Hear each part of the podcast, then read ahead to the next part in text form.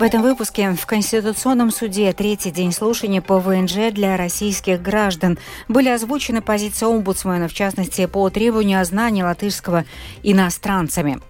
Большинство депутатов Сигулдского самоуправления требуют отставки председателя Думы Саусини. Интерес к программе утепления домов значительно спал. Теперь об этих и других событиях подробнее.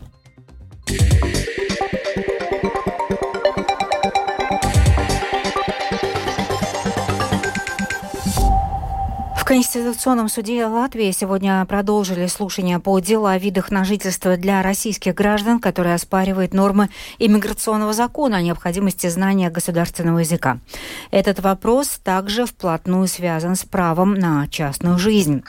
От лица главного латвийского правозащитника сегодня в суде выступила Санта Тиваненкова. Она сообщила, что в целом омбудсмен считает, что латвийское государство имело право менять правовую правовое регулирование с тем, чтобы проверить, не несут ли граждане Российской Федерации угрозу безопасности государства и общественному порядку, с учетом того, что Россия проводит агрессию в отношении Украины, а также, что оно имело право потребовать подтвердить знание латышского на необходимом уровне.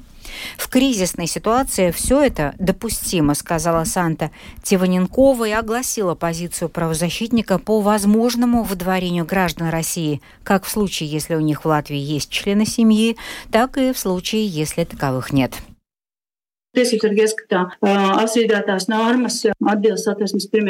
Правозащитник придерживается своей позиции – считает, что обжалованные нормы, касающиеся граждан Российской Федерации, у которых члены семьи проживают в Латвии, соответствуют шестому пункту Сатверсмы, так как гарантируют сохранение единства семьи даже в случае утраты постоянного вида на жительство – если лицо своевременно оформит временное разрешение на жительство и если будет установлено, что это лицо не несет угрозы безопасности государства и общественному порядку.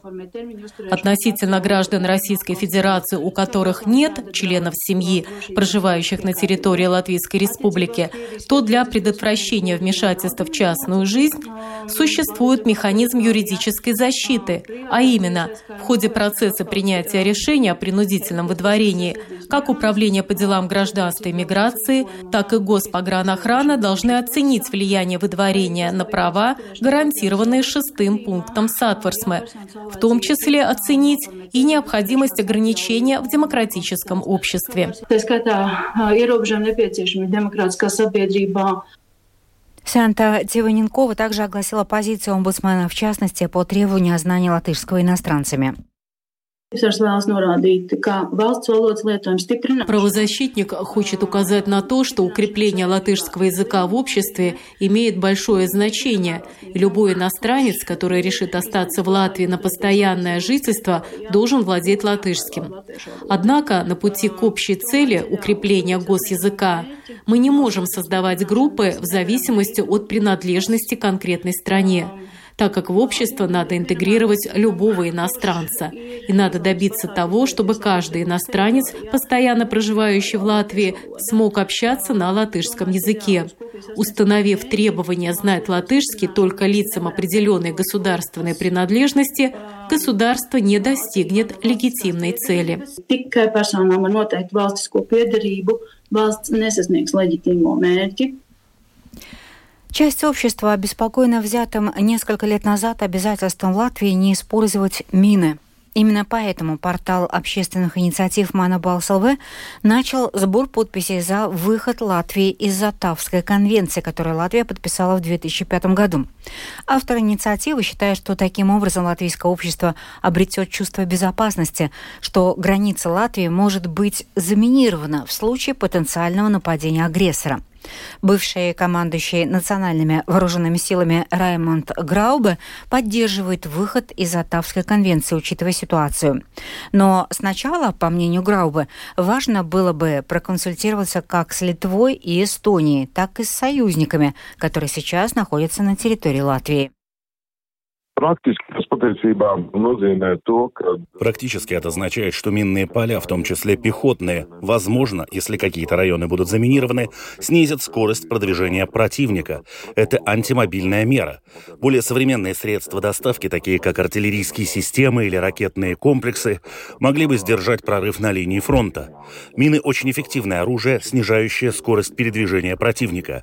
А в случае с Латвией, учитывая размер территории и другие особенности, я думаю, что это очень важное оружие.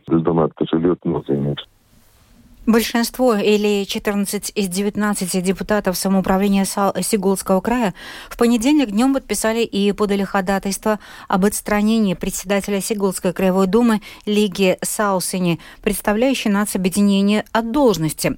Подписавшие обращение подчеркивает, что личные амбиции Саусини выше, чем обязанность работать на благо общества, и она не в состоянии обеспечить открытость и прозрачность работы Думы и администрации самоуправления Сигулского Приморского края, что связано как с разработкой бюджета, так и с его исполнением.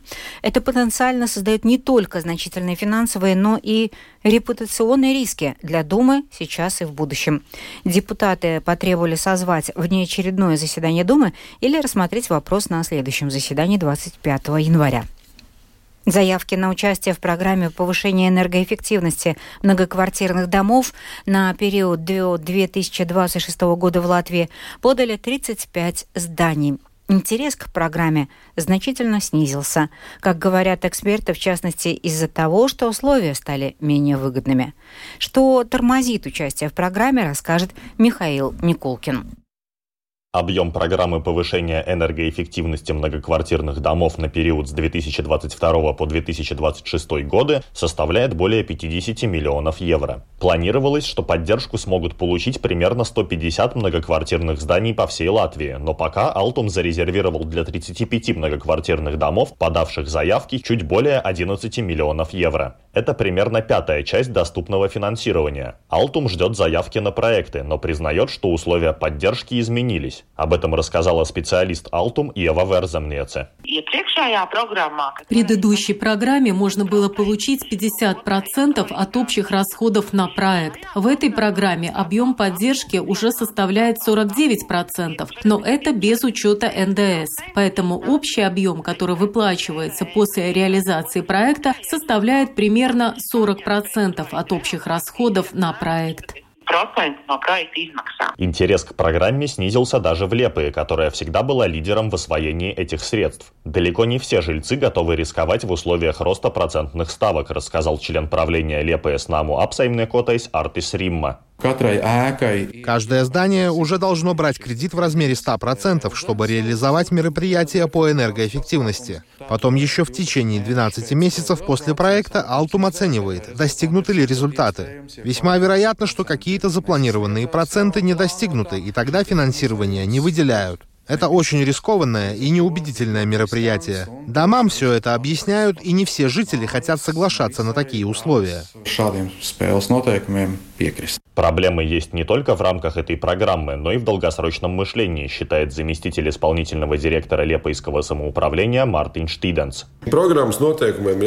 Условия программы должны быть дружелюбными, понятными жителям, обслуживающие компании, строителям, владельцам квартир и так далее. Программа должна быть постоянной, а не волнообразной, как это происходит с софинансированием ЕС. ЕС, например, обещает 50 миллионов или даже 200 миллионов, но 23 тысячи зданий финансово это 12 миллиардов. И эти миллионы — ничто по сравнению с нуждами. И таким образом мы этим делом заниматься будем еще 161 год. Мартин Штиденс считает, что в Латвии необходимо создать специальный жилищный фонд, финансирование которого будет обеспечивать государство. Он подчеркивает, что на данный момент в порядок приведены только 8% всех многоквартирных домов в Латвии. При этом техническое состояние невосстановленных зданий продолжает ухудшаться. Михаил Никулкин, Инга Озола, служба новостей Латвийского радио. Латвийская академия, музыкальная академия имени Язопа Витлса сегодня отчиталась о прогрессе и улучшениях, которых удалось добиться в учебном заведении благодаря финансированию Европейского социального фонда.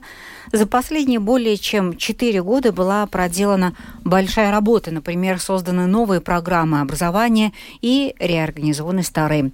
Подробнее об изменениях в академии и новых возможностях для студентов в сюжете Михаила Никулкина.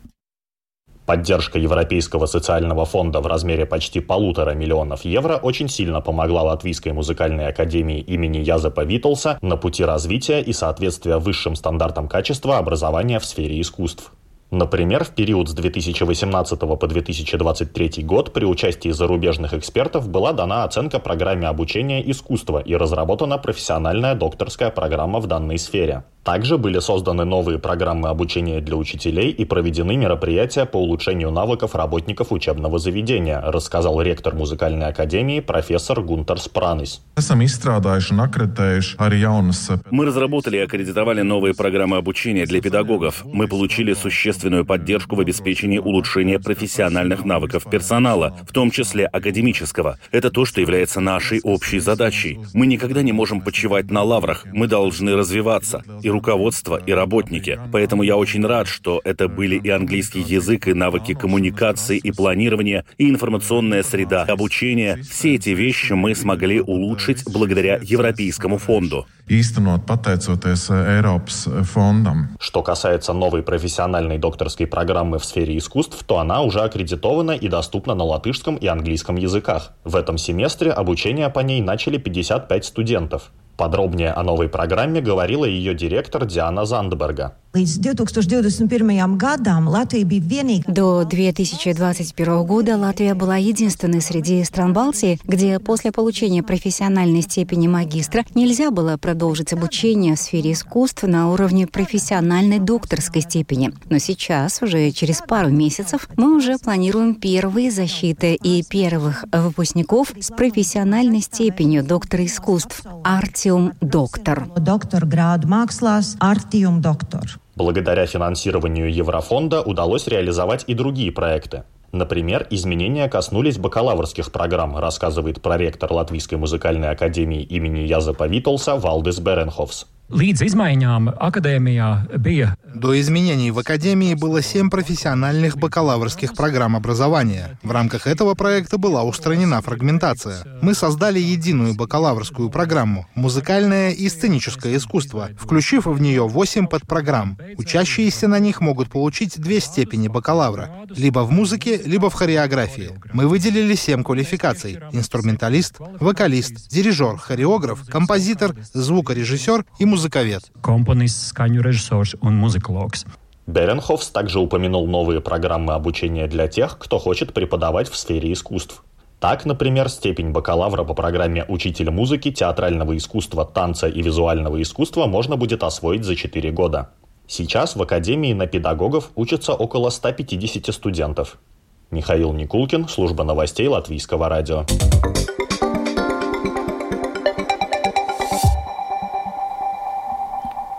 В январе Украина стала стремительно наращивать экспорт зерновых. О положительной тенденции расскажет наш украинский корреспондент Оксана Пугачева.